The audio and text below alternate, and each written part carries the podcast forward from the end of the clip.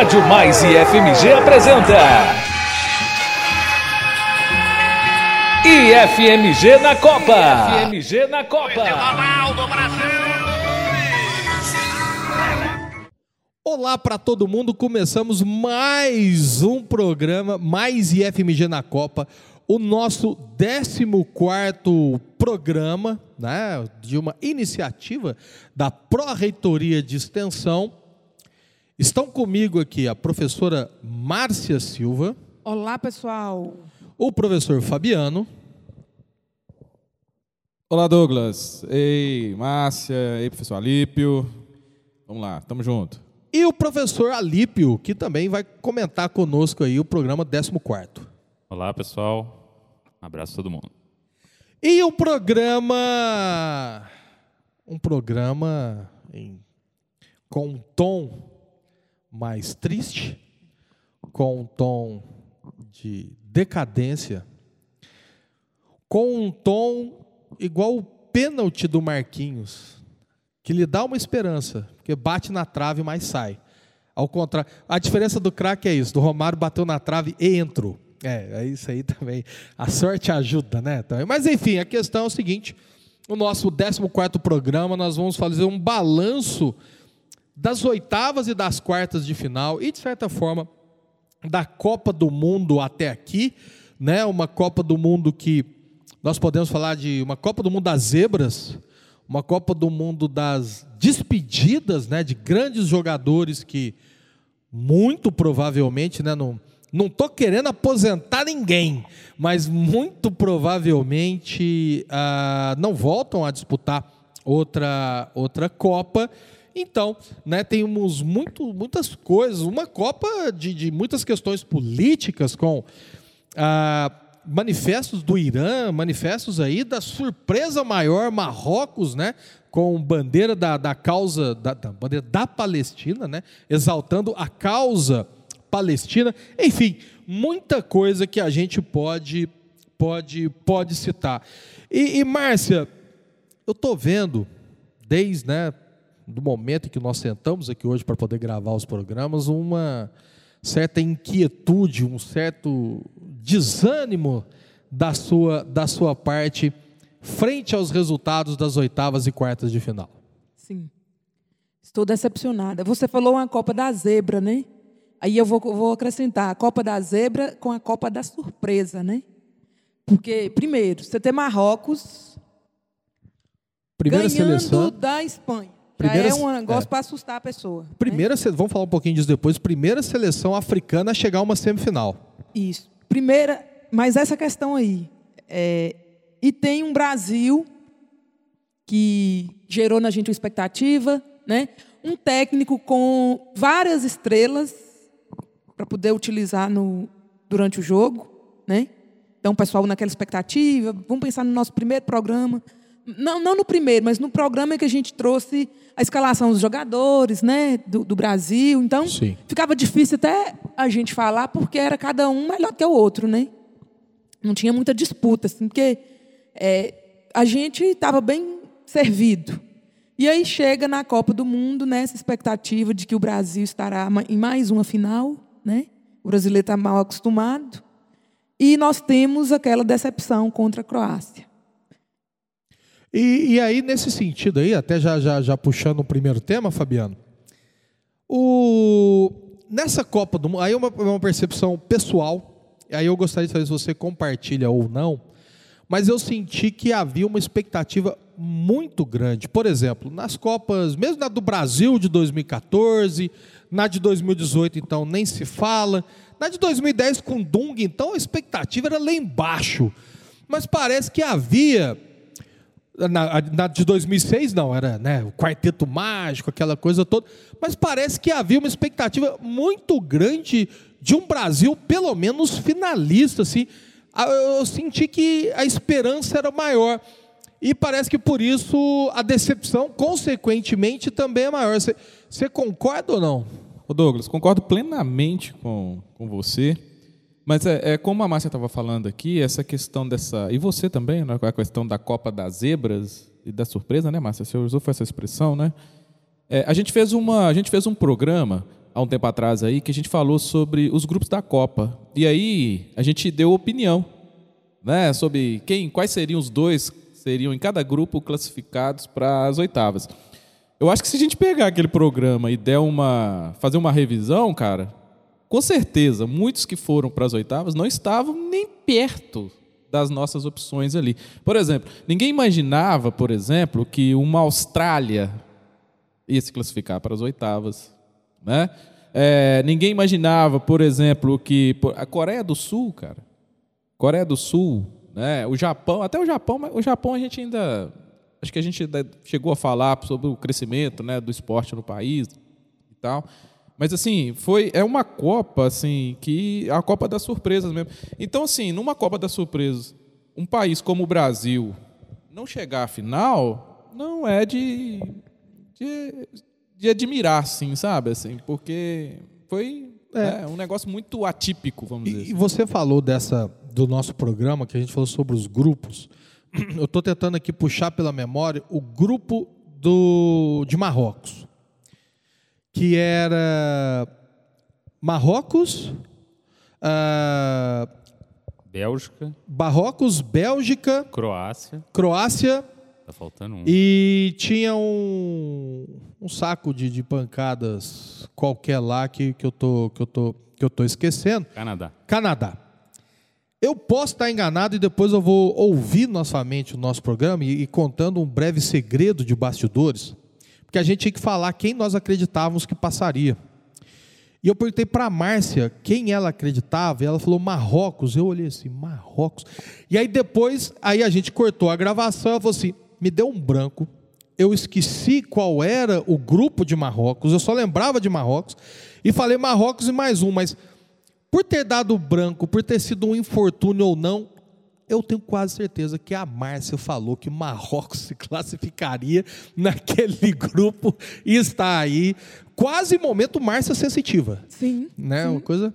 E é, lembrando a questão do Marrocos, teve um programa, no mesmo programa a gente também tinha que definir quem se, se classificaria para as oitavas. Isso. E eu lembro que eu falei da Tunísia. Tunísia, a Tunísia, Tunísia. A Tunísia ganhou da França. A fez... Tunísia ganhou de um a zero da França. É. Né? Então, assim, é a Copa da Zebra, gente. Não tem jeito. É verdade. E, e é engraçado, porque acabou de lembrar da Bélgica, né? Sempre a promessa, eliminou o Brasil. A famosa Copa, geração, geração belga. belga. Parece que as coisas lá não estavam muito boas em termos de bastidores. E... o pessoal brinca que a Bélgica está sofrendo agora da maldição de, do, do Brasil. Quem elimina o Brasil depois não tem mais sucesso nas Copas. Coitada é. da Croácia. Na Alemanha. A Alemanha, com, depois do sete a um, é a segunda eliminação na fase de grupo, que inclusive é um ponto a ser colocado. Você tem um grupo que tem Alemanha, Espanha, Japão e, e Costa Rica. Por quatro minutos, tudo bem que foram apenas quatro minutos, mas por quatro minutos, Costa Rica e Japão estavam se classificando e Espanha e Alemanha estavam de fora. Foi no momento que o Costa Rica vira o jogo, dois a um, e o Japão está empatando. O Japão acho que não tinha feito o segundo gol ainda, estava empatando lá, e depois o Japão ainda ganharia a partida da, da Espanha. Mas durante... Grandes, durante quatro minutos, longevos quatro minutos, nós tínhamos Costa Rica e uh, Japão se classificando. E depois, naquele lance, nem sei se milimétrico da bola japonesa se saiu ou não, o Japão ganha da, da, da Espanha e elimina a Alemanha, que pela segunda vez fica fora das oitavas, né? Falando um pouco de zebra também, me vem à cabeça... o fato do Brasil ter sido eliminado pela Croácia, né? Tá certo que a Croácia, é. desde noventa e oito, eu acho que não fica de fora de uma Copa, foi vice-campeão na última, mas não é um time que normalmente a gente pensa que não. vai eliminar o Brasil, né? A Bélgica ainda vai lá, mas, mas a Croácia... Eu, eu, eu imagino, não sei se estou puxando de cabeça, talvez seja a eliminação brasileira numa Copa pelo time que tenha menos expressão no mundo do futebol. É, temos que puxar pela memória aqui, mas é, é uma grande zebra, porque vou pensando, pegando que a Croácia, que já não era lá essas coisas na última Copa, mas chegou até a final, chegou por mérito, inclusive chegou metendo três a zero na Argentina, ganhou dessa Inglaterra que é, ganhou o posto da Espanha do, do, do, do eterno, né? Vai...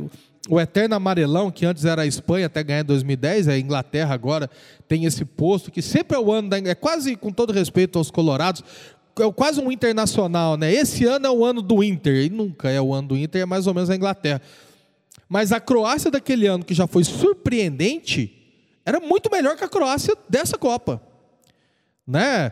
Porque dessa Copa a gente já tem um, um Modric já quatro anos mais velho, já não tem o Mandzukic, que era um centroavante que, que ajudou demais naquela, naquela campanha, né? Então já, já é um time, é uma zebra quadriculada, né? Não é uma zebra listrada, é uma zebra quadriculada que nós, que nós estamos, que, que nós tivemos aqui, né? Ô Douglas, outra questão também, outra surpresa, foi a questão da Celeste, né? Do Uruguai. Isso. Não que se é... classificar para as oitavas. Num grupo, cara, que tinha ali Coreia do Sul, Gana e Portugal. Exatamente. E com a grande surpresa que é a vitória da Coreia do Sul sobre o Portugal, que é a vitória que, que elimina, na, quer dizer, claro, a vitória que eliminou, quem eliminou o Uruguai foi o próprio Uruguai, ao não conseguir vencer, por exemplo, a própria Coreia do, do Sul, né? Ele só empata com a Coreia do Sul.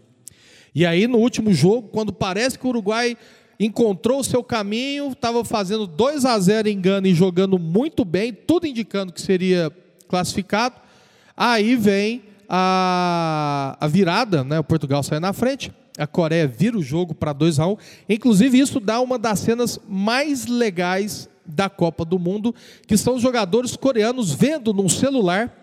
Porque o jogo do Uruguai não tinha acabado ainda, e se o Uruguai fizesse mais um gol, ele eliminaria a Coreia, e todos eles vendo no, no, no celular o fim do jogo, e aí quando acaba o jogo eles saem correndo, comemorando a classificação para as oitavas de final.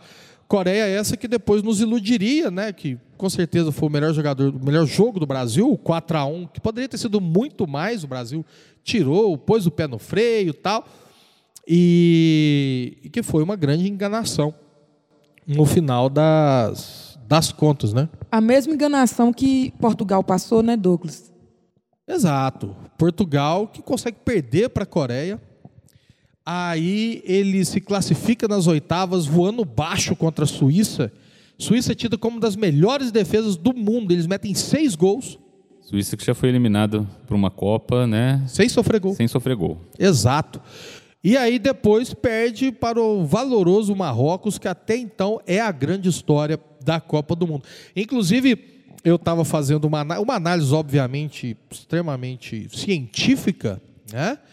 Que na próxima Copa do Mundo nós temos que ter um enorme cuidado com a seleção dinamarquesa. Sempre lembrando que nós fomos eliminados em dois mil e quatorze pela Alemanha, fomos eliminados em dois mil e dezoito pela Bélgica e fomos eliminados pela Croácia em dois mil e vinte e dois. Então temos que ter um enorme medo de seleções com a letra D, porque estão nos eliminando em ordem alfabética. Foi Alemanha, Bélgica e Croácia. Então não podemos cruzar de maneira nenhuma na Copa de dois mil e vinte e seis com... Eu lembrei agora de Dinamarca, eu não sei, com quarenta e oito seleção, vai ter cinquenta, tipo com a letra D, sei lá. Mas eu lembrei agora da Dinamarca, não podemos cruzar com a Dinamarca em fases decisivas de maneira nenhuma. E o Equador já se anima para dois mil e trinta. É, dois mil e trinta, Equador já se coloca como postulante a eliminar o Brasil, Espanha, né? Por que não? É, para dois mil e trinta já tem, um, já tem um pessoal a mais aí. É, e outra coisa, esses... esses jogos aí históricos, né? Já se tornaram históricos, eles é, nos fazem pensar, né, e refletir sobre a questão da, da humildade no futebol, né? Porque eu jamais imaginaria que a seleção perderia. Joguei no bolão, foi dois a zero Brasil, e foi um Sim. sofrimento, né? Não, e, é, e, e tem muitas seleções, né? Porque aí, por exemplo, nós jamais imaginaríamos, é, vamos pegar só... rapidinho as oitavas aqui, depois nós vamos fazer jogo a jogo, mas, por exemplo, o... jamais que a gente ia imaginar o Marrocos ganhar da, da, da Espanha, né? Se você pegar a Argentina, que está na semifinal, ela teve a, um, uma saída exemplar do goleiro de um empate com a Austrália para ir para levar o jogo para uma prorrogação. Né? Nós tivemos muitos, muitos jogos bem apertados e complexos. Mas um outro ponto sobre essa Copa que a gente pode dizer que vai ser a Copa das despedidas, né? A gente estava falando justamente do Uruguai, uma cena marcante dessa Copa do Mundo é o Luis Suárez chorando copiosamente no banco de reservas, ele já tinha sido substituído, porque, né, claro, de novo, não estou aposentando ninguém, mas Luis Suárez e Cavani, por exemplo, são dois grandes jogadores uruguais que não vão estar, dificilmente vão estar numa, numa Copa daqui a quatro anos, eles vão estar aí com seus trinta e oito, trinta e nove anos, tudo bem. O Cristiano Ronaldo jogou uma Copa com trinta e oito, mas já estava no banco, por exemplo. Sim, é, mas eu fico vendo, pensando assim, pela, pela visão do atleta, sabe? É, você falou que é a Copa das Despedidas, e o atleta ele quer se despedir de forma, tanto o Suárez quanto o Cristiano Ronaldo, o próprio Neymar, que não sabe se vai jogar, né? O Daniel Alves, que foi convocado sobre muita pressão da torcida, mas estava lá. Então, você não quer sair de uma... De uma é a única oportunidade que aquela pessoa, aquele atleta está tendo de é, fazer mais alguma coisa pela seleção, né? Porque, às vezes, as pessoas pensam muito assim, ah, mas o Cristiano Ronaldo tem muito dinheiro, o Neymar tem muito dinheiro. Mas o cara não está querendo dinheiro, ele quer ser campeão da Copa do Mundo na, no último, na última oportunidade que ele tem, né? Assim, no final do segundo tempo, digamos assim. Exatamente. Ainda mais, por exemplo, nessa Copa das Despedidas, só para listar rapidinho. Eu falei o Cavani, o Luis Suárez, o Messi, o Cristiano Ronaldo, o Lewandowski, o Benzema, é, mais alguém que porventura eu posso estar esquecendo, desse, o Modric, Modric. desses Thiago Silva. É que P. com todo respeito ao, ao Thiago Silva, o próprio Daniel Alves, que a Márcia citou, não está na mesma dessa galera que eu acabei de citar aqui. Né? Não, mas eu estou falando assim, que são, são jogadores, né, que, enfim... Marcaram, e, e no caso do Cristiano Ronaldo em específico, o Cristiano Ronaldo, o que ele fez na carreira dele é algo surreal. Levar Portugal a ganhar uma Euro, gente, porque a gente, todo respeito aí ao, ao jovem que começou a ver futebol há cinco anos para cá, e acha que Portugal é uma grande seleção. Eu, gente, Portugal penava para se classificar, teve uma grande seleção em mil novecentos e sessenta e seis por causa do Eusébio e depois passou a ser competitivo novamente por conta do Cristiano Ronaldo. Nem o Figo, que tinha sido, Luiz Figo, que também foi eleito o melhor jogador do mundo e tudo mais, foi uma, foi uma Copa do Mundo péssima quando, né, o Luiz Figo, depois ele vai ter Luiz Figo e o Cristiano Ronaldo juntos, com o Filipão como técnico, eles chegam à semifinal. Mas... E aí, então, na cabeça do Cristiano Ronaldo, é justamente isso que você falou, Márcia. É a única coisa que eu não tenho. Na... Já ganhei Champions pra caramba, já ganhei Euro, fui eleito sei lá quantas vezes melhor do mundo. Só me falta a Copa do Mundo, que é a mesma coisa do Messi. Só que o Messi ainda está disputando. Sim. Né? E o Messi ainda tem o, o agravante, digamos, de ser argentino, né? Que é uma seleção bicampeã, Portugal sempre corre por fora. É, o Argentina sempre está figurando entre as favoritas, né? Ah, enfim, Brasil, Argentina.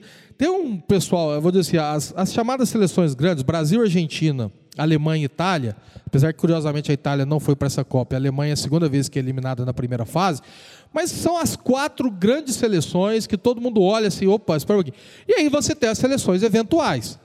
Inclusive, se a França ganhar, o que é uma boa chance, para mim ela já se candidata a entrar nesse grupinho das quatro para poder virar cinco. É, ô Douglas, nós estamos esquecendo também da Holanda, cara. Lembra da Holanda? Que a gente falou lá que sempre, né, é, mas... entre ali as favoritas e tal, e novamente não, morreu não na praia. Né? Exato. Morreu na praia. Um jogão, inclusive. Para mim, o melhor jogo, a, é, Holanda e Argentina. O melhor eu, jogo da Copa para mim. Eu, eu achei o França e Inglaterra. França e Inglaterra? Inglaterra eu achei eu sensacional. Ah, eu, eu, eu gostei muito de Argentina e Holanda. Achei, a, a, a, inclusive, os, a, a virada, a virada não, o empate, né? Que na verdade foi... Jogada ensaiada aos cinquenta e dois do segundo muito tempo, legal. Né? Tipo assim, é sangue frio demais da conta. Sim, é isso que eu ia falar, Douglas. Porque a Holanda, historicamente, ela inova no futebol, né? Primeiro foi o carrossel holandês. E agora, em dois mil e vinte e dois, eu estava assistindo o jogo, eu lembrei do carrossel holandês.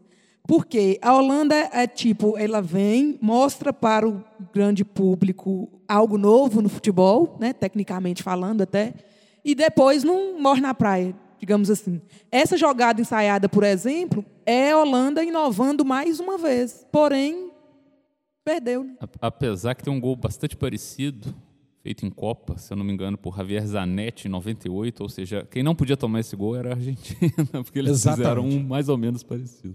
O... Mas eu também não me lembrava, não, eu tive que ver isso na internet para lembrar desse gol. Não, sim, e, e é curioso da, da, da Holanda e da Argentina, porque assim, depois nós vamos fazer essas previsões para a gente errar de novo, se você for seguir uma lógica, nós vamos ter, teoricamente, França e Argentina na final. E a França, aliás, desculpa, a Argentina ela tem um fator fundamental... que virou Libertadores. A torcida está ensandecida, o Messi olhando para o Van Gaal, o técnico da Holanda, e mandando ele calar a boca, tipo assim, o que, que você está falando? Tipo assim, os caras encarnaram, encarnaram o momento Libertadores, né? Encarando. É de, né? Eu achei o sensacional Paredes isso. chutando a bola no banco da Holanda. Exato. Não. Quando, acaba, quando acaba a disputa de pênalti, eles saem correndo, gritando na cara dos holandeses. Virou Libertadores. Só faltou papel higiênico sendo jogado. Ah, tem que ter. Né? Papel higiênico e cara com o escudo pra galera cobrar escanteio. É, eles se comportaram bem à la Argentina, né? É por isso que eu ainda tô é, deixando a Argentina de fora do campeão. Vamos ver nossas previsões. Pelo menos na minha ela não estará. Bem, mas vamos fechando então o nosso primeiro bloco com essa imagem sensacional da galera com o escudinho ali pra poder cobrar o escanteio. E voltamos daqui a pouco para poder falar das oitavas de final.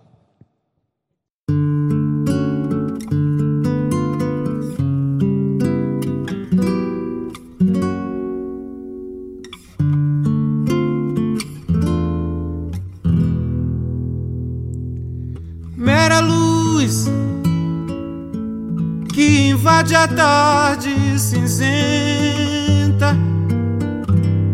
E algumas folhas deitam sobre a estrada. O frio é o agasalho que esquenta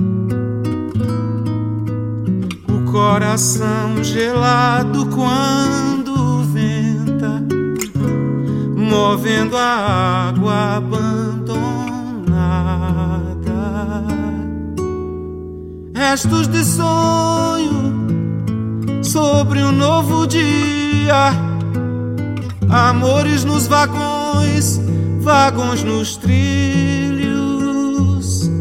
Parece que quem parte a ferrovia, que mesmo não te vendo te vigia, como mãe, como mãe que dorme olhando os filhos com os olhos na estrada.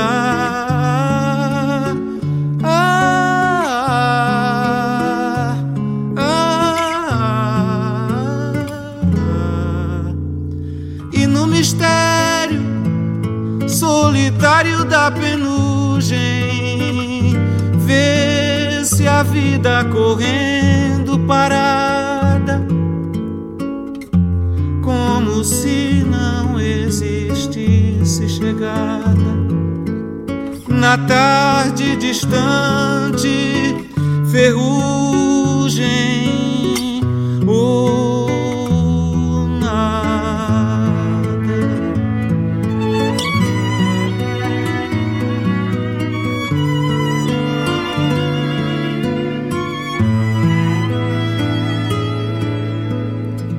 Mera luz que invade a tarde cinzenta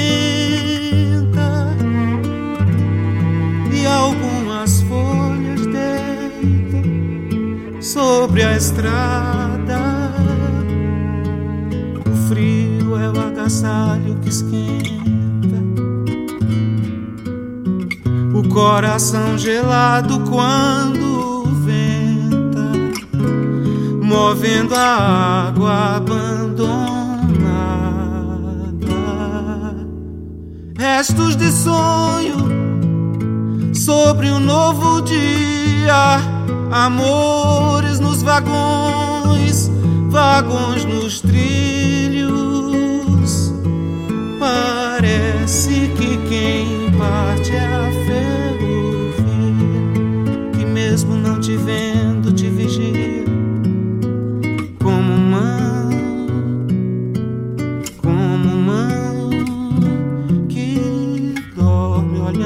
Filhos olhos na estrada.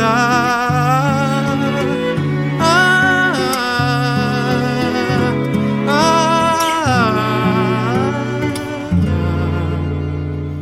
ah. E no mistério solitário da penugem, vê-se a vida correndo parada, como se não existisse chegada. Na tarde distante, ferrugem ou nada.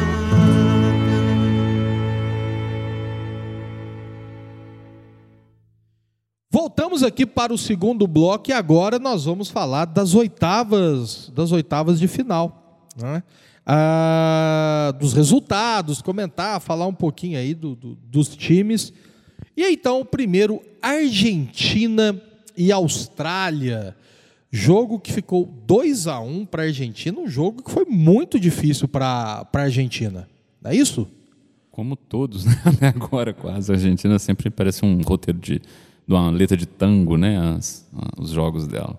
Com dificuldade, sofrimento, mas tá indo. Tá indo, é, exatamente, inclusive com um gol, é, quase sofrendo o gol de empate no último lance do jogo, a bola sobra para um, para um australiano, para ele concluir ali praticamente na pequena área, né? O goleiro sai ali dividindo basicamente com, com ele.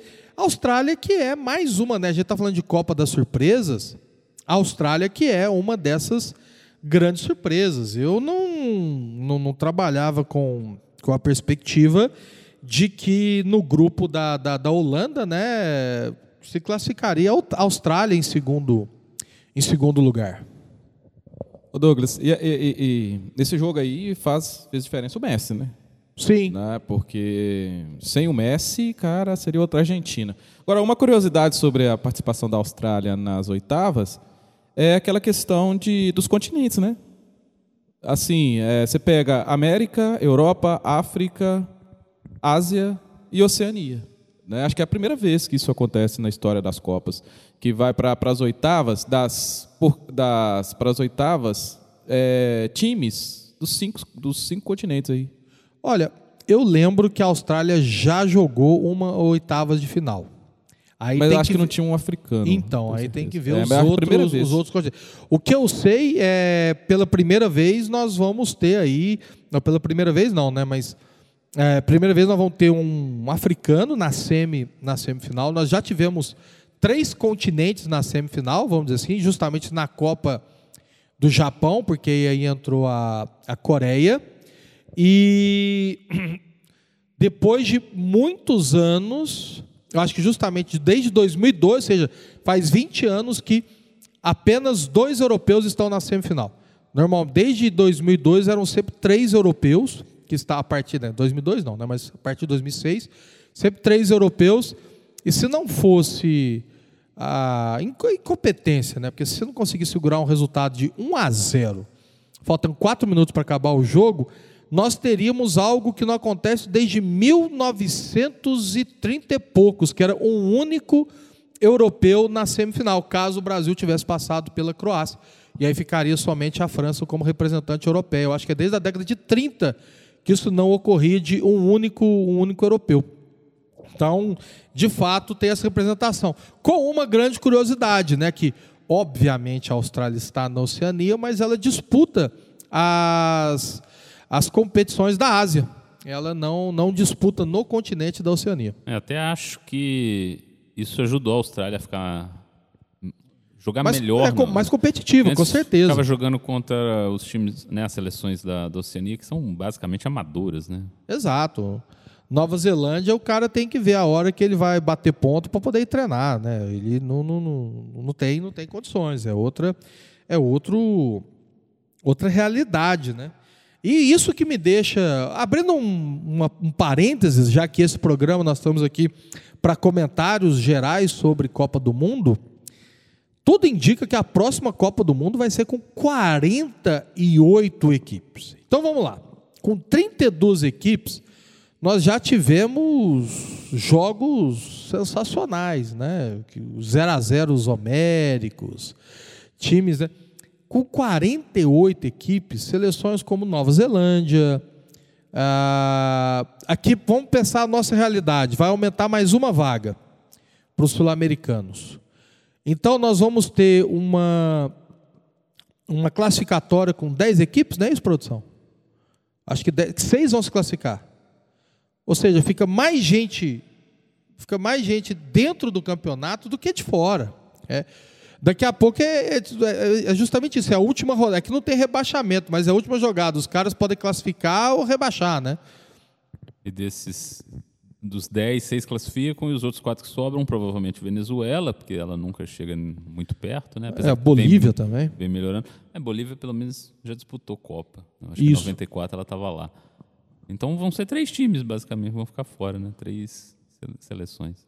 É, porque se você parar para pensar, Brasil, Argentina e Uruguai dificilmente vão, vão ficar fora de uma... Quer dizer, Brasil e Argentina, eu tenho toda a convicção do mundo que eles nunca mais... O Brasil, se o Brasil tinha algum receio de nós, somos a única seleção que disputou todas, vamos continuar sendo, porque é impossível o Brasil não se classificar, o Brasil ser pior do que, sei lá, Bolívia, Venezuela, Paraguai e Chile, Equador, enfim... Não tem condições. Então, uma Copa com quarenta e oito equipes é uma Copa que vai ter muito joguinho safado, né? Vamos dar nome correto aí às coisas, vai ser algo bem complexo. Bem, continuando então, o segundo jogo, Holanda e Estados Unidos. Um jogo que, para os holandeses, deu muita esperança. Foi um três a um, né? No qual a Holanda jogou muito bem. Não é isso? Ô Douglas, esse jogo foi um jogo muito interessante, porque se a gente for olhar os, os dados da partida, né, a gente vê, por exemplo, que os Estados Unidos eles chutaram mais a gol do que a Holanda. Né, tiveram uma posse de bola maior do que a Holanda. Né, e, e, e a precisão dos passes, cara, foi maior dos Estados Unidos, né, do que da Holanda. E os caras levaram três a um, velho. Futebol é esse negócio, né? Não é matemática, né? Isso mesmo. Então não adianta chutar, tem que, tem que acertar o gol, né? Não é só utilizar o fundamento.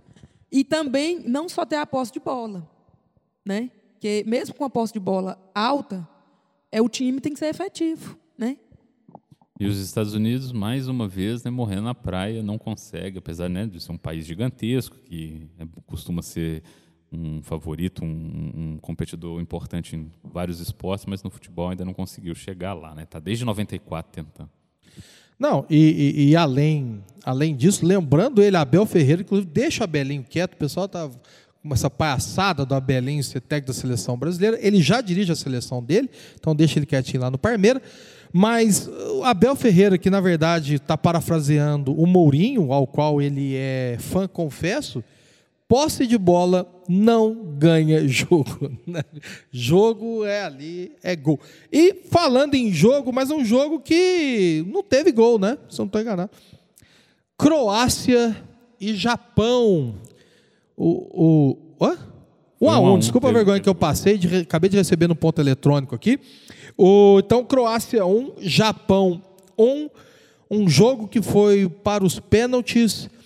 E o Japão, salvo engano, é a segunda seleção que eu me lembre que não converteu nenhum pênalti em uma cobrança ao treinador. Eu lembro da Holanda, né? Que, uh... Ah, o Japão converteu um? Converteu, foi três a um. A minha memória está muito ruim, mas... Um, ah, é verdade, tá desculpa aí. No... Mas eu te entendo, na Espanha. Na Esp... É, a Espanha que não converteu nenhum, desculpa. Cara, mas como o Japão bate mal o pênalti? Eu te entendo. Quando eu, eu assisti esse jogo... Inclusive a disputa dos pênaltis. Quando não é a seleção da gente, a gente fica doido para ir para os pênaltis, só para ver, né? Eu gosto bem. Agora, porque fica mais emocionante a prorrogação, mais quinze minutos, né? Cada Ainda tempo, mais num jogo que de toda. Emocionante não teve nada. É. Mas a emocionante que eu estou falando é a disputa de penalidades. Sim. E o Japão, eu, eu acho que precisa de é, ir na base mesmo, de treinar fundamento, chute, finalização. Pênalti, porque foi, foi feio de ver. Foi, e, e Japão que surpreendeu todo mundo ao se classificar. O Japão é um dos times mais do contra, né? Tipo assim, quem é o grupo do Japão? Japão, Alemanha, Espanha e Costa Rica. Para quem que o Japão perdeu? Para Costa Rica, igual da Alemanha, da Alemanha e da Espanha, né? Tipo assim, né? Para ser do contra. Para tanto que eu achei que o Japão tinha chance sim de classificar contra a Croácia. O time que vem ganhou da Espanha, ganhou da Alemanha. E a Croácia é pior que a Espanha e a Alemanha, apesar de estar na semifinal e nenhum dos dois está, mas a verdade é essa. Eu pensei que o Japão, assim, não estou falando que o Japão era certo, mas eu pensei, não, o Japão pode arriscar chegar a primeira vez a umas quartas de final. Nunca vi chegar, aliás, nunca vi e ainda, né, não chegou a umas quartas de final até hoje, mas batendo o pênalti de forma ridícula, né? Lembrando Mauro César, né? Pífia e patética, né? Batendo o pênalti de forma pífia e patética, ele é eliminado. E por outro lado, você tem a Croácia, que já está, né, acostumada com pênaltis, acostumada desde a última com, Copa, desde a, né, última Copa, com jogar prorrogação. E nesse jogo aí, a gente, né, tudo bem que o Japão bateu mais mal, mas o Livakovic estava lá, que em breve o Brasil iria conhecer de perto. E a Croácia usa, um jogo, usa desculpa, um, um jogo bem assim, não jogo, né? É. É um jogo que não é jogado, eu só aguardo é, para prorrogação, penalidade, sabe é, quando chegar lá vai fazer. Para tanto que, gente, a, a Croácia ela chega à semifinal da Copa do Mundo ganhando um jogo e empatando quatro. Ou seja, foram na, na fase de grupos, ela ganha um jogo, empata dois e depois empata outros dois e passa no, no, no, nos pênaltis.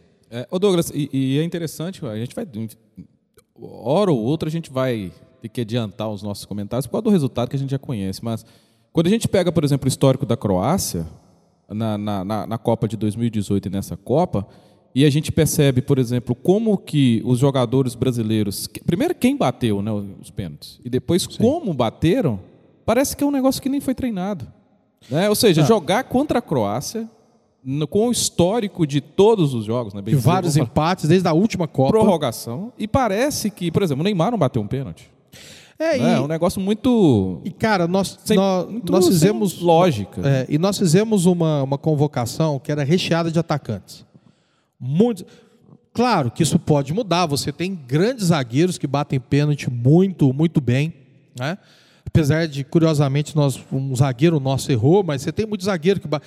O Brasil teve até goleiros que batiam pênalti bem, tudo bem. Mas, querendo ou não, você parte do pressuposto que o atacante vai ter uma facilidade maior para a batida do pênalti, né? Por questão de mais habilidade, está acostumado à definição. E aí você, você vai ver os batedores do Brasil, bateu o Rodrigo, de vinte e um anos de idade. Ah, mas é jogador do Japão. Gente, tem vinte e um anos de idade. No, é, é quarta de final de Copa do Mundo. É a questão que a Márcia estava falando do, do, do psicológico. Sim. Não é, não, é, não, é, não é fácil. Aí depois você tem um volante, que aí faz, que é o, o Casimiro, não é isso? Que vai bater o pênalti. Aí depois você tem o outro pênalti convertido, que é do...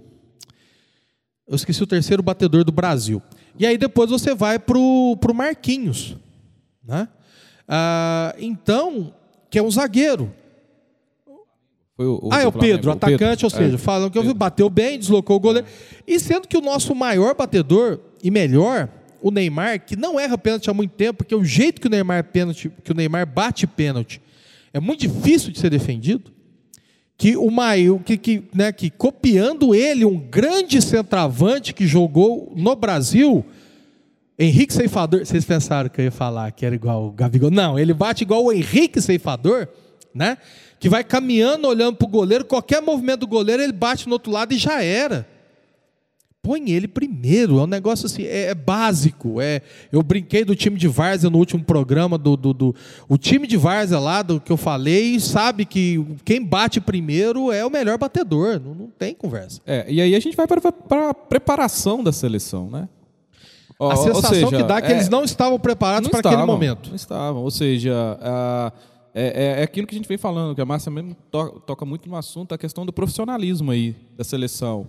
Mas aí é o técnico, isso é, é técnico. técnico. E o técnico equipe, manda treinar. Te, não, é equipe técnica, né? Não é, é só o técnico, é a equipe é, toda. Porque se a gente for ver aí nos jornais, todas as reportagens, é, por exemplo, tem uma reportagem que ela mostra, faz até uma, uma, uma, uma charge, mostrando o, a preparação da Croácia no pré-jogo, porque a seleção estava de licença, né? Eles estavam livres lá, esqueci o termo. Naquele, folga? Na, de folga, isso. Então, a seleção ficou de folga, a Croácia não saiu do centro de treinamento, né? Aí eu começo por aí. Pode ter alguém que vai falar, mas isso não tem nada a ver. Tem. Inclusive psicologicamente, né? Outra coisa, nós viemos de um quatro a um contra a Coreia do Sul. Eu acho que a seleção estava assim, confortável, não, tranquilo. Aí, no primeiro tempo, não jogou nada, fez nada, né? E aí tem uma questão que o Douglas colocou, que é o técnico, né? Porque não adianta eu ter peças lindas para poder usar, mas eu preciso ter estratégia, inclusive para bater pênalti, né? Inclusive na ordem dos batedores de pênalti. O Neymar deveria ter batido primeiro. Por quê? Se o Neymar, o Neymar ia acertar, vamos pensar assim, nessa lógica. Vamos ter certeza que o Neymar ia acertar. Isso já dá uma tranquilidade para quem vai bater. Ó. Não tem, eu tenho compromisso, mas a pressão é menor. Ainda mais que a Croácia ganhou no, no, no Caro Coroa e eles saíram batendo na frente. Então, por exemplo, quando o Casimiro vai bater, já está dois a zero para a Croácia, de hum. pênalti. Hum. Né? Ou seja, a pressão é muito grande. Você bater sempre atrás, então, sim, então já põe o melhor, o melhor batedor. E, nesse sentido, não só isso, porque... Tá, eu, eu até que eu não vi tanta soberba da seleção brasileira, vou ser bem sincero. O jogo foi difícil mesmo, complicado, mas depois que você faz um a zero, como foi feito, faltando pouco tempo, gente, não tem jogo. É, não tem jogo. É a estratégia de... É, o time estava ganhando, não precisava ir todo mundo para... O famoso fura-bola, né? No termos futebolísticos, fura-bola. E deixar a defesa toda desarmada lá atrás... Aí está na Tomar preparação, aí que está a preparação. É. Não, exato, não, isso, não, isso não, é o técnico. Provavelmente é. não houve, não teve essa previsão. Você tomar contra-ataque... E era algo assim que poderia acontecer num jogo contra a Croácia. Sim, mas, mas se o treinador fosse um pouco mais inteligente, e o Tite conversa muito ali em volta do campo com os jogadores, ele teria falado, olha, fez o gol, vamos fechar. Vamos só defender. Entendeu? É pensando nessa lógica. O... Mas, enfim, daqui a pouco nós vamos, inclusive, voltar... A Croácia pra... passou, né, Douglas? A Croácia passou, nós vamos, nós vamos voltar para esse, pra esse, pra esse jogo. Ah, mas vamos seguir aqui as oitavas de final para a gente fechar rapidinho, aí, pelo menos com, com os resultados, para a gente ver. Brasil e Coreia do Sul, que aí foi... Né, o Brasil jogou bem o primeiro tempo, poderia ter goleado até demais. França e Polônia... Ô, oh, gente... Olha, de repente você está se sentindo uma pessoa pecadora, você está se sentindo mal, você precisa pagar pecado. Vê jogo da Polônia. Meu Deus, que coisa desagradável. Olha, o Lewandowski dá, dá desgosto, coitado, assim, desgosto no sentido de ele deve passar muita, muita raiva. Inglaterra e Senegal, um passeio da, da Inglaterra. Aqui nós temos que parar para falar um pouquinho. Espanha e Marrocos. Que aqui começa uma saga, que daqui a pouquinho nós vamos continuar no próximo bloco, que Marrocos é a grande surpresa, né, da, da, da Copa do Mundo. E, e, além de grande surpresa, existem muitas questões históricas por trás dos adversários que Marrocos está, está enfrentando. E foi interessante também, Douglas, esse jogo, Marrocos e Espanha, não só pela surpresa do Marrocos bater a Espanha, né? É por três a zero, mas é também a, são as declarações do técnico da Espanha, né? E aí eu, eu diria o seguinte, que a soberba precede a queda, né? Para o Luiz Henrique, que é o técnico da Espanha, a Espanha era a melhor seleção da Copa. Obviamente, se eu, tô, se eu estou... É, à frente dessa seleção, não vou falar que a minha seleção é a pior da Copa, mas uma certa... o técnico não foi humilde. Não. E aí, sair da, de uma Copa do Mundo como seleção favorita, porque a Espanha estava jogando muito até então. Sim. Né?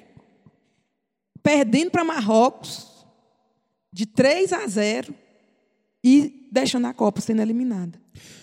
O... Não, e, e Marrocos, gente, é o que eu falei, isso aí, eu... Eu... É, na verdade foi três a zero nos pênaltis, né? O jogo fica zero a zero e fica três a zero nos, nos pênaltis. Inclusive, eu até eu tinha comentado errado, é Espanha e Holanda, que eu lembro, que foram para uma disputa de pênalti na Copa do Mundo e não conseguiram fazer. O famoso, né? O Sai Que É Sua, Tafarel, três vezes, o Galvão com a morre, em mil novecentos e noventa e oito. E agora, nessa, nessa seleção. E o Marrocos, que, gente, é uma trajetória sensacional. Por ser a primeira... seleção africana a chegar. Uh, curiosamente, tem até um comercial de uma marca de cerveja que, que resgatou o Waka Waka, né? It's Time for Africa. Sim. Parece que está sendo It's Time for Africa, né? doze anos depois da Copa, que foi na África. E Marrocos e a Península Ibérica tem uma história riquíssima. Depois a gente pode até falar. Então, começou ganhando da Espanha, depois vai ganhar de Portugal. E vai... A Marrocos pode tirar o seu passado a limpo numa Copa do Mundo. E é, é, falando um pouco disso do, de um time africano nas semifinais, é, Gana poderia ter sido, né? Se Sim. Não, se não fosse Luis Suárez meter a mão na bola, fazer um pênalti e depois a Gana perdeu o pênalti. Então, Gana poderia ter sido o primeiro, mas coube ao Marrocos aí. E vale a pena mencionar que no, a Espanha, nesse jogo, ficou zero a zero e foi pros, depois prorrogação e depois os pênaltis. A Espanha tocou, tocou mais de mil passes. Mas o jogo da Espanha é um pouco isso, fica rodando para lá e para cá e não resolve e não nada. Não resolve nada. Inclusive, um cronista, o Noriega, que definiu como, que falou que a Espanha criou um novo tipo de futebol, que é o futebol comida de hospital, sem gosto. É, mas é por aí mesmo. Sim, e aí Marrocos e Espanha zero a zero já é assim, uma vitória para Marrocos, né? Sim, chegar a esse ponto já, e aí se classificou. E depois vai pegar Portugal. Portugal esse que também se iludiu porque fez seis a um numa, na Suíça, que até então era considerado das maiores defesas, né? Não das maiores seleções, claro, mas uma, uma defesa muito sólida. E tomou seis gols. Eles falam até de um surto de gripe na, na seleção suíça. Tal. Tem umas explicações meio aleatórias aí. O Alípio trouxe uma estatística de número de passes trocados pela Espanha. E aí vem mais aquela questão que a gente já vem batendo nessa tecla. Não adianta, é, no futebol você precisa ser eficiente. E a eficiência é o quê? Fazer gol. Exatamente. E com isso vamos fechando aqui o nosso segundo bloco e voltamos daqui a pouquinho para falar das quartas de final.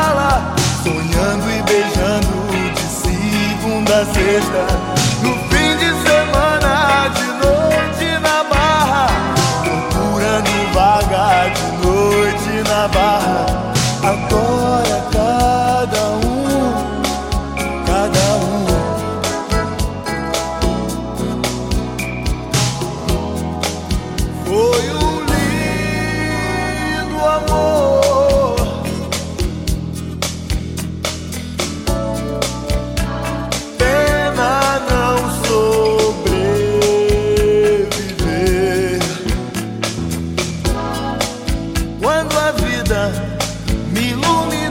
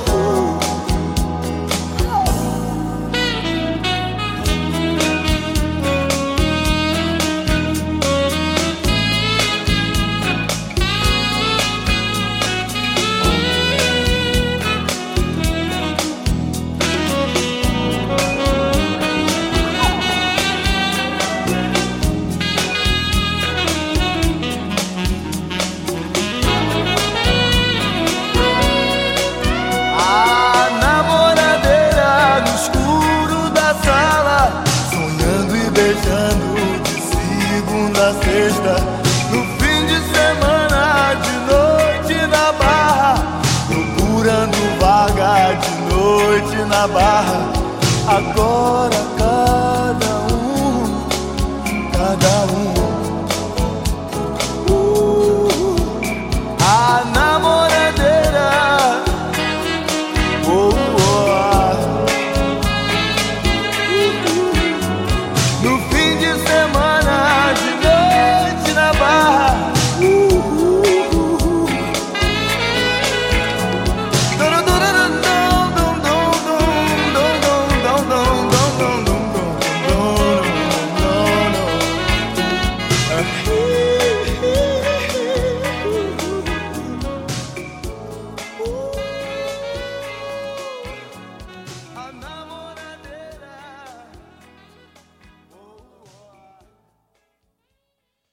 Voltamos aqui com o nosso terceiro e último bloco do nosso programa especial oitavas e quartas de, de final.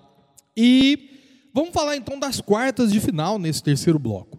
Aqui vamos começar para um que foi um jogaço. Argentina dois, Holanda dois, que também foi para os pênaltis, né? E foi, foi um, um jogaço aí. É, parecia um jogo já resolvido, que eu acho que... Eu não lembro quando foi que a Holanda fez o primeiro gol.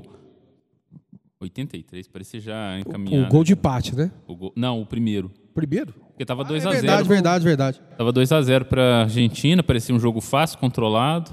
Aí o Van Gaal põe aquele jogador bem alto, ele ganha de cabeça, faz o gol, dois a um, e no final aquela jogada ensaiada. Isso, a, a jogada, inclusive, ela foi na prorrogação, velho. Na, na prorrogação, no, no, no, no tempo de acréscimo, minuto, né? Isso, é, na verdade, foi é. o último lance. Saiu o gol e o juizão apontou é, aí foi meio do campo. Isso mesmo. E, isso. E no primeiro tempo da prorrogação, a Holanda jogou melhor, eu achei. E depois, no segundo tempo, a Argentina consegue se reencontrar. E no último lance da prorrogação, eu acho que é uma bola na trave da Argentina. Isso. Isso. Aí vai para os pênaltis. É. E, e um confronto que é muito curioso, que ele já ocorreu algumas vezes e... E foi, assim, bastante decisivo, né? Ele já foi teve... final de Copa. Foi final de Copa, exato. mil novecentos e setenta e oito, a, a Argentina ganha da Holanda, né? Nós até já comentamos nessa, essa Copa do Mundo no programa de Copa do Mundo e Política, Futebol e Política, porque foi durante a ditadura militar argentina e tem... O fato da Argentina estar nessa final é bastante discutível, né? Mas também você vai ter ah, aquele golaço do Bergkamp, salvo engano, oitavas ou quartas de final, também Argentina e Holanda, que é quase um balão para frente e a bola adormece no pé do Bergkamp. Impressionante aquele domínio. Ele corta o zagueiro argentino e bate para fazer um golaço. Então, a Argentina e Holanda tem um certo, um certo histórico, vamos dizer assim, de jogos em fases decisivas da Copa do Mundo. Aliás, o que não falta para a Holanda são jogos decisivos, né? Aliás, a gente brinca muito com o México, mas a Holanda é o grande país do jogamos como nunca e perdemos como sempre, né? Já foram duas ou três, final de dois mil e dez, final de setenta e oito, se eu não estou enganado, acho que não teve nenhuma outra final. Semifinais, várias, né? A própria noventa e oito...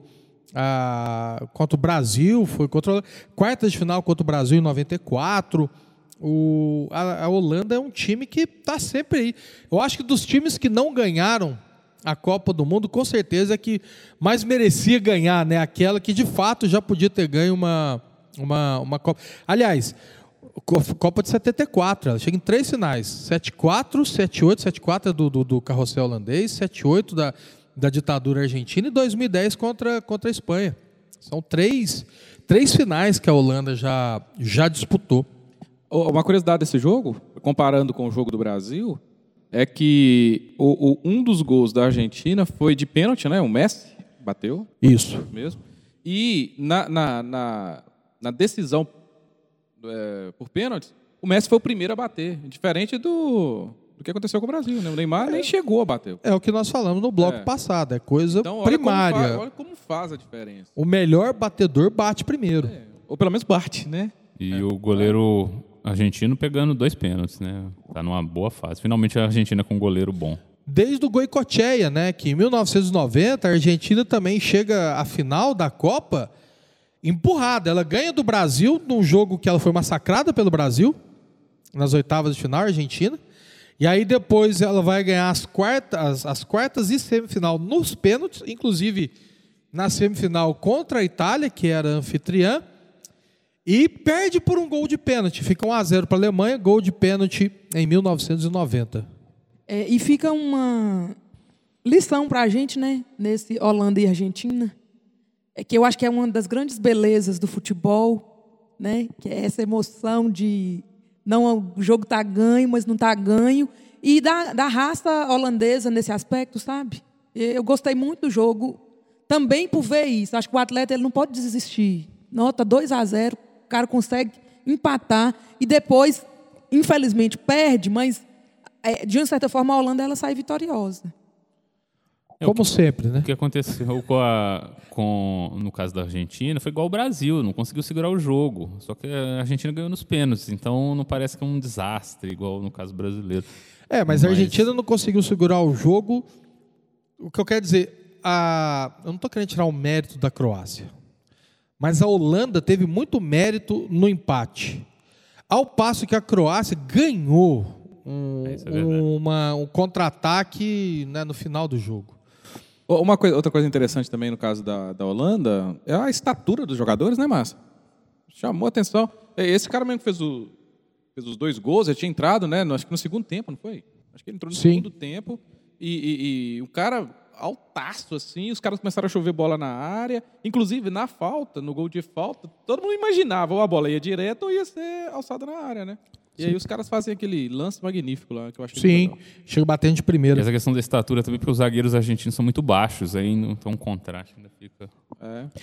Bem, e continuando aqui, nós vamos ter Portugal e Marrocos, continuando a saga marroquina. Somos todos Alcácer-Quibir, né? A famosa Batalha dos Três Reis, de mil quinhentos e setenta e oito. Olha, gente, na... nós vamos ter o nosso próximo programa, o décimo quinto, que vai ser o nosso último programa, especial campeão. Mas nós vamos falar dos semifinalistas também. E o Marrocos, olha, ele, né, ele está intimamente ligado à história de Portugal, da Espanha e da França, né? Então, é, é um país que vale muito a pena a gente falar historicamente. No próximo programa nós vamos aprofundar um pouco mais disso. E para desespero da Márcia, um a zero com o goleirão português saindo, o famoso caçando borboleta, né? E o gol de Marrocos. Triste, para mim triste, porque eu assisti esse jogo, torcendo o Cristiano Ronaldo, que é meu, não posso falar ídolo, que eu não tenho ídolos, mas tenho uma grande admiração pelo Cristiano Ronaldo, né? Então, primeiro que foi um erro, eu penso, foi um erro do técnico de Portugal deixar o Cristiano Ronaldo mais uma vez no banco, sendo que o Gonçalo não arrumou nada nesse jogo. Na realidade, eu não ouvi nem o comentarista falar do Gonçalo. Eu acho que ele Bom, não pegou na bola. O problema foi os três gols no outro jogo. Como é que você põe um cara que fez três gols no jogo no banco, né? Apesar que ele pôs o Cristiano Ronaldo também. É, ele põe o Cristiano Ronaldo no banco contra a Suíça, Portugal goleia, faz seis e o substituto faz três gols. Aí, né, o cara virou gênio, o treinador. Ah, mas pelo C R sete eu faria qualquer coisa. Se eu fosse treinadora, sabe o que eu ia fazer? Eu manteria os dois. Entendeu? Então era e... possível jogar Gonçalo e Cristiano Ronaldo. E o Cristiano Ronaldo, com certeza, hein, independente de qualquer coisa, da sua carreira mais que vitoriosa, mas com certeza ele vai se aposentar sem o título de Copa do Mundo. O que, de novo, não é nenhum demérito. Novamente, eu falei isso no bloco passado. Portugal sempre foi um time mediano na Europa. Nunca teve um destaque internacional grande, somente com o Eusébio. Para tanto que a gente, até para poder falar do Brasil, a gente despreza muito, às vezes, né, os nossos, os nossos feitos. Portugal foi semifinalista em sessenta e seis e depois foi semifinalista em dois mil e dois, que é... Não, dois mil e dois o Brasil é campeão, em dois mil e seis... É exato, dois mil e seis, porque aí o Filipão vai para Portugal. O Filipão classifica a seleção portuguesa a uma semifinal em dois mil e seis, quarenta anos depois, porque tinha sido em mil novecentos e sessenta e seis, e todo mundo só fala do inferno do sete a um no coitado do Filipão. Ele é o último campeão mundial brasileiro, levou Portugal com dois, dois jogadores, três jogadores, era o centroavante, que eu esqueci o nome, Cristiano Ronaldo e Figo. E o resto era marcando. Eu lembro perfeitamente dessa seleção. E vai perder só na, semi, só na semifinal. Mas, de novo, o espírito Libertadores, eu acho que a gente tem que colocar, porque eu lembro direitinho, no, nas quartas de final, Portugal um, Inglaterra zero, em dois mil e seis, com o Filipão quase saindo no braço com o técnico da Inglaterra, xingando, ele se xingando, coisa maravilhosa. Aquele negócio de dar mãozinha no final do jogo. Não, não, nós temos que ter esse espírito Libertadores. Então, o que, que acontece? Então, a última vez que Portugal, Portugal, portanto, foi só em duas semifinais, nunca foi finalista, nunca chegou perto de ser campeão, foi somente duas vezes semifinais, já tinha o Cristiano Ronaldo muito novo ainda, em dois mil e seis, né? Ainda teria toda a carreira dele, salvo engano ele ainda era jogador do Manchester United ainda, nem era do Real Madrid, e ele ainda iria ganhar tudo o que ganhou, e mesmo sendo o jogador que foi, porque ele melhorou, ele não conseguiu levar Portugal de novo a outra semifinal. E lembrar que Portugal tem dessas coisas, ele perdeu uma Eurocopa em casa para a Grécia. Para a Grécia, que era o próprio Filipão, inclusive, era também o Filipão, no, no, treinador. No banco. Isso. Outra coisa interessante nessa, nesse avanço aí do, de Marrocos é que Marrocos representa não apenas o povo africano, mas representa também o povo árabe e o Islã, né? O islamismo. Porque eu não estou lembrado, não sei se vocês lembram de algum outro time assim, que representa, acho que não, nenhum. Né? Talvez o mais forte foi a Turquia, que disputou semifinal contra o Brasil, né? Perdeu, mas depois foi terceiro lugar. dois mil e dois. Né? dois mil e dois. dois mil e dois. Exatamente. E então você tem essa, essa questão de Marrocos, né? Apesar do, do desespero da Márcia aí, é uma história a ser, a ser vista, a ser, a ser contada. E fechando as quartas de final, que para mim foi o melhor jogo da Copa. Que eu, né, dos que eu vi, eu vi boa parte deles. Oi. França e Inglaterra, que ficou dois a um para a França, e que lembrou um pouco o jogo da Argentina e Holanda, porque a Inglaterra teve uma, uma falta, uma região muito parecida do campo, e o Rashford bateu ela, mas assim, por muito, muito pouco, ele não meteu essa bola no ângulo. Eles até lembraram, será que vai ter jogadinha ensaiada aqui também? Mas por muito pouco não meteu uma bola no ângulo para o dois a dois. Jogo dramático, com pênalti convertido e depois por um pênalti perdido pela Inglaterra, né? Harry Kane do céu ao inferno. Foi um jogo, foi um jogaço. Um jogaço também, acho que foi o melhor. Acho até que a Inglaterra jogou melhor que a França. Sim. O Mbappé não conseguiu fazer muita coisa naquele jogo. Né, mas brilhou a estrela da França, o Harry Kane perdendo, e os ingleses reclamaram muito do árbitro brasileiro, inclusive eles reclamam um terceiro pênalti. Não, teve um pênalti em cima do Harry Kane, que parece que tava, fica a dúvida se foi fora ou dentro da área, ele não deu nem falta. Ah, tava, acho que estava um a zero para a França, foi no começo do jogo, ainda não tinha ocorrido o primeiro pênalti, que foi assim, foi uma falta clara, e termina dentro da área. Aquilo ali é um absurdo não ter sido. Mas eu, esse árbitro eu conheço bem. Então, isso daí, meu querido, isso aí não é já nada. Tá acostumado, né, Douglas? Coitado dos ingleses. Meu filho, isso aqui é o nosso cotidiano. Para mim, foi o melhor... Vocês falaram aí que foi o melhor jogo da Copa. Inglaterra e França. É, eu estou colecionando derrotas. Começou pelo meu Brasil, né? Porque eu torci para a Holanda, a Holanda perdeu. Eu torci para Portugal, Portugal perdeu. E eu era inglesa desde criança, nesse jogo, a Inglaterra perde. Só que dos jogos da Inglaterra que eu assisti, para mim foi o melhor também. Então foi o melhor jogo da Copa, foi um jogo muito disputado, e para mim foi o melhor jogo da Inglaterra na Copa, e eles saíram. O goleiro Lloris pegou muita bola, ele foi um destaque em campo, o pênalti foi chutado para fora, né? O primeiro o Harry Kane converteu, aí o pênalti que seria do, do, do segundo empate, bateu um tiro de meta, até, né, até o Zico errou, porque não o Harry Kane. E eles que jogam juntos, né, o mesmo time. Exatamente, ele é o goleiro do Tottenham. Que é muito curioso, porque um deve olhar para o outro e assim, meu filho, hoje a gente ganha a Copa do Mundo, a gente não ganha nada, porque a gente joga pelo Tottenham, né? Um deve, deve ser uma disputa forte nesse sentido. E isso é um aspecto interessante do esporte, né? Que o goleiro francês, ele, ele se compadeceu depois do colega dele, né? Que não é fácil para um atleta do nível de Harry Kane perdeu um pênalti decisivo, não, é? Não foi Sim. só um pênalti, foi um pênalti decisivo para a equipe numa Copa do Mundo. Né? Então, é bem complicado. E aí, voltando no jogo do Brasil, a nosso consolo, é o menininho croata, não sei se ele é Verdade, filho do foi Modric, bem cumprimentando o Neymar, o Neymar chorando, e esse... esse E não, não é filho do Modric, não. É de um outro jogador. Porém, tem uma, uma outra cena também muito legal, que é o Modric consolando o Rodrigo. O, o Rodrigo chama... O, aliás, o Modric chama o Rodrigo de filho. Né? Os dois jogam no Real Madrid. Ele trata o Rodrigo como filho. É um cara que ajudou muito e ajuda o, o Rodrigo na... Enfim, novo, né? Para se ambientar no clube. Então, quando acabou o jogo, ele fez questão de ir lá dar um abraço no, no Rodrigo e falar que, enfim, né? O famoso vida que segue, vai dar certo. Então, prevalece. E aí, voltando na questão da seleção também, por um outro lado, que nós fomos muito criticados, é, naquele jogo da seleção contra a Coreia, pela comemoração do próprio Tite, junto com os jogadores, né, fazendo a dança do pombo. Sim. E também é, fomos muito criticados pela arbitragem, né, do jogo da Inglaterra e França. Então, é só pontuar essas questões do esporte, assim, que às vezes a gente é, perdeu em vários lados aí, né? Não foi só em campo. Nós perdemos também no arbitragem, num jogo importante, que tiveram lances que realmente ficaram duvidosos até agora. E esse negócio da dança, eu, a, engraçado, depois que o Neymar faz aquele golaço nas, na, contra a Croácia, a primeira coisa que eu reparei foi como é que vai ser a comemoração. E não teve dança, né? Foi uma comemoração muito visceral. O que ajuda a reforçar um pouco aquela ideia de que a dancinha aparece sempre quando o jogo é fácil. Mas é, tá ué, mas gente, isso é natural. E, inclusive, eu não vejo defeito nisso. Mas quando o jogo é pegado, o... a comemoração costuma ser mais, que nem você falou, visceral ali, aquela coisa.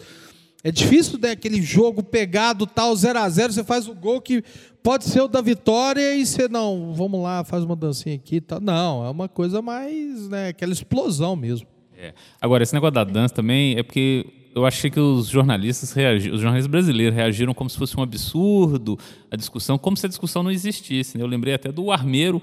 Naqueles, o Armeiration. O Armeiration, naquele Santos e Palmeiras. três a dois Palmeiras. É, o... Claramente a dancinha ali do Neymar e companheiros de Santos estava irritando. É, porque o Santos, aquele jogo que o Santos fez dois a zero e eles dançaram, e o Palmeiras virou para três a dois. Então a dança é uma provocação por eles terem dançado primeiro. É, e também a gente tem que verificar outra questão com relação à dança, né? Que é uma questão cultural também. Um europeu, ele, ele vai comemorar determinadas é, conquistas da vida dele totalmente diferente de um brasileiro, né? Então, tem Sim. vários aspectos aí da comemoração que precisam ser pontuados. É, assim, é muito mais profundo do que a gente imagina, né? É verdade. Inclusive, o Kedira já deu uma entrevista que o técnico, no sete a um, ele falou que quem fizesse algo mais ou menos parecido não jogava a final. E para eles isso é um negócio que seria humilhante, né, para o adversário. É, e com todo... De boa, cara. Se eles fizessem dancinha também, eles estavam no direito deles, né? Do, do sete a um, não tem nada demais. Enfim, agora vamos errar novamente. Semifinais. Nós temos Argentina e Croácia de um lado, que jogam... É amanhã, é terça-feira? Argentina e Croácia primeiro. dezesseis horas. E na quarta-feira nós vamos ter Marrocos e França. Então vamos, em vez de falar quem vai classificar, quem não vai classificar, já vamos fazer o bolão campeão, vice, terceiro e quarto. Então, Márcia, campeão, vice, terceiro e quarto lugar. Olha, é... Argentina e Croácia. Eu sou croata amanhã. um a zero para a Croácia. França e Marrocos. Eu sou francesa porque Marrocos tirou Portugal. Então, dois a zero, França e, e Marrocos. Então, na sua final, que foi França e Croácia, quem vai ser campeão? Croácia. Croácia campeão, França em segundo e terceiro lugar? Marrocos, claro. Exatamente, nós podemos ter um repeteco. Nós temos que ter um repeteco, né? Podemos ter uma repetição da final. É isso mesmo. É, uma... Mas a questão, eu, eu, eu sou, eu, eu agora estou torcendo para a Argentina. Podem me criticar, podem... E ou Argentina ou Marrocos, certo? Mas, então, Argentina e Croácia, Argentina, certeza, tá?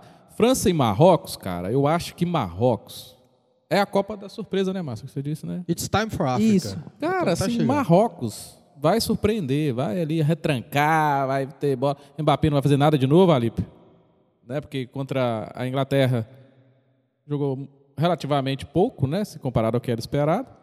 Então vai Marrocos.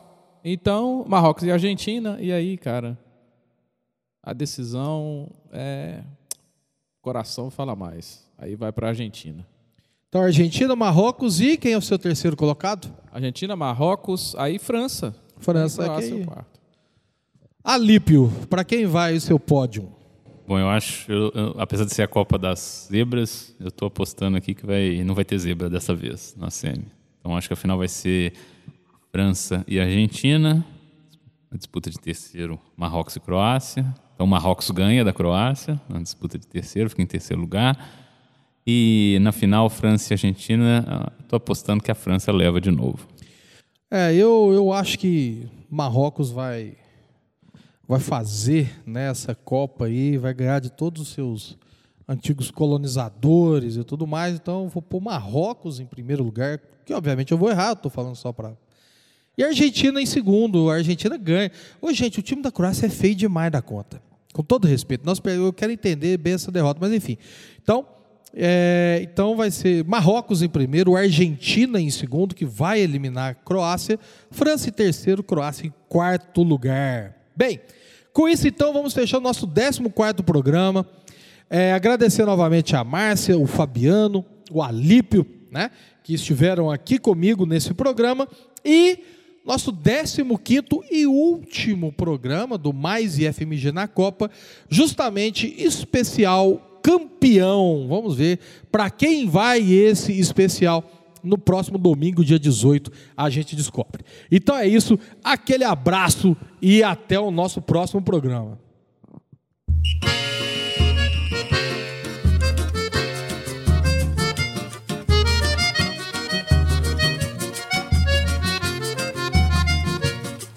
Meu pandeiro rebate no gol e na defesa bate o tamborim. O reco, reco, a gogô, a frigideira, entregando de primeira quem disser passe pra mim. No meio campo vem a formação, um cavaquinho e um bom violão. O surdo joga na frente de rompedor, gansar de goleador, repinique a repicar. Pela direita tocando com a cuíca, a torcida se agita pra ver o samba jogar. Gol, mais um gol, esse time não pode perder.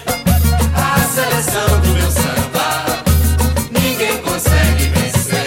Olha o gol, mais um gol, esse time não pode perder.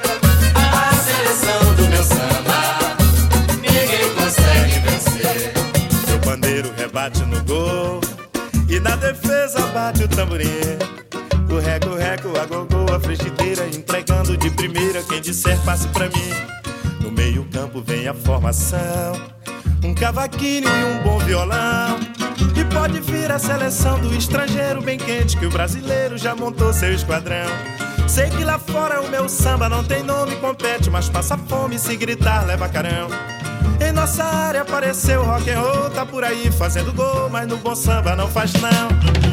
Gol, mais um gol, esse time não pode perder.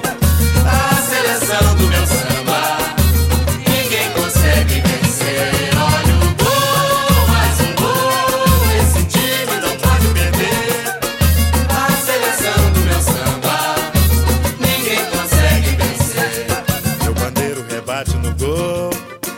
defesa bate o tamborim. O reco, reco, a gogô, a frigideira, entregando de primeira quem disser passe pra mim. No meio campo vem a formação, um cavaquinho e um bom violão. O surdo joga na frente de rompedor, cansado de goleador, repinica, repicar. Pela direita tocando com a cuíca, a torcida se agita pra ver o samba jogar. Gol, mais um gol, esse time não pode perder. Seleção do meu samba, ninguém consegue vencer. Olha o gol, mais um gol, esse time não pode perder. A seleção do meu samba, ninguém consegue vencer. Olha o gol, mais um gol, esse time não pode perder. A seleção do meu samba.